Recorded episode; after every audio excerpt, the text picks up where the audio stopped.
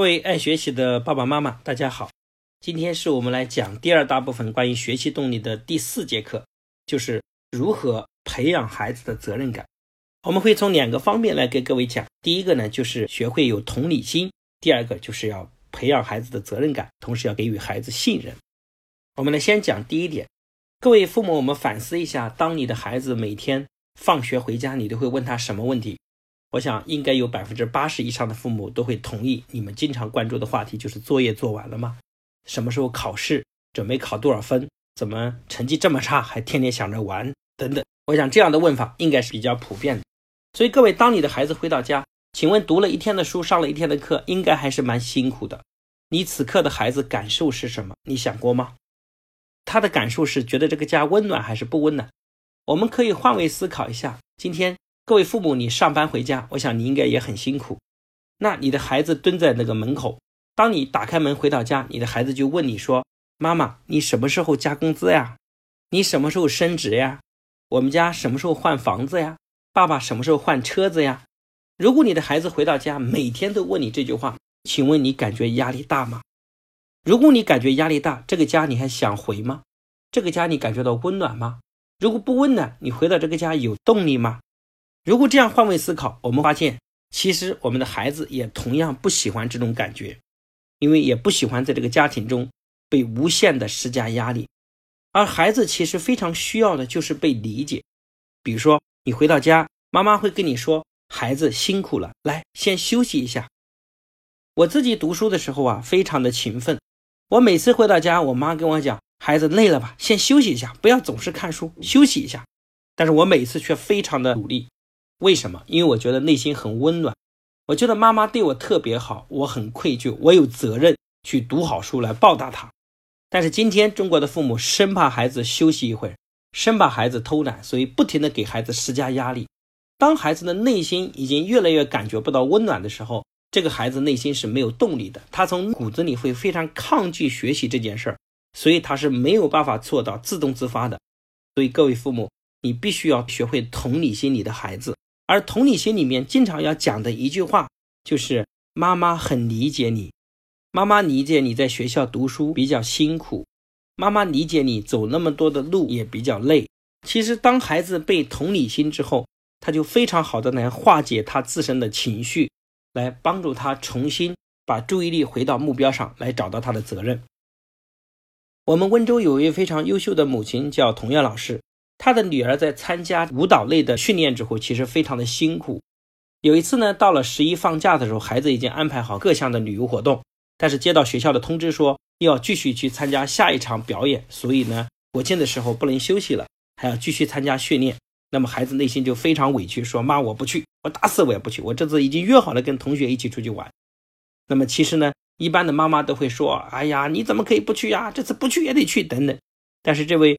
童业老师在这里学习过，他就懂得同理心孩子的情绪。他只是过去抱了抱孩子，说：“妈妈知道你很辛苦，妈妈知道你内心很委屈，但是孩子，妈妈也相信你，因为你选择成为优秀的人，就必须要学会放弃很多娱乐和享受的时间。所以，当孩子内心的情绪被理解、被满足之后，这个孩子又默默的开始准备着整个国庆假期的训练。所以。这个孩子在舞蹈上做的非常的优秀，拿了很多国家和世界级的金奖。我想背后取决于这个母亲很好的同理心，孩子让他有勇气，敢于战胜自己。而这句话要经常讲的就是妈妈理解你。那我要讲的第二点呢，就是信任，给予孩子信任，孩子才有责任感。一个公司有两个员工，老板跟一个员工讲说：“啊，小李啊，这件事就交给你来做了。”然后呢，每隔十分钟，老板跑过来说：“小李啊，做的怎么样呀？小李啊，你会不会做啊？小李啊，你怎么这么不认真啊？小李啊，你上班怎么就偷懒啊？等等。”每隔十分钟，老板都不停的来反问、来拷问、来质疑。我想，经过四五次之后，这个员工心里想说：“老板你自己干好了，我才不干呢，我才懒得干呢。”当你不停的去督促和磨蹭的时候，这个唠叨的时候，反倒让孩子内心失去了责任。为什么？因为背后的本质逻辑是，这个老板对这个员工。缺乏信任，那老板对另一个员工小王说：“小王，这件事情交给你来做了，我相信你可以很好的适应的。”然后小王说：“老板，我还不太会啊。”对呀，老板说不会没关系，我相信你可以自己想办法解决的。然后老板问说你准备要多长时间把它做完？小王说大概要一天。老板说好，这一天我等你好消息。结果当老板一走开，小王就急了，立刻给同学打电话，快帮忙！我的老板这么相信我，我又不会做怎么办？所以人被信任，其实他内心就有责任；如果不被信任，他的内心是没有责任的。所以，我们很多父母不停的唠叨以及不停的催促，其实背后的本质逻辑是缺乏信任。人不被信任，他就没有感到责任。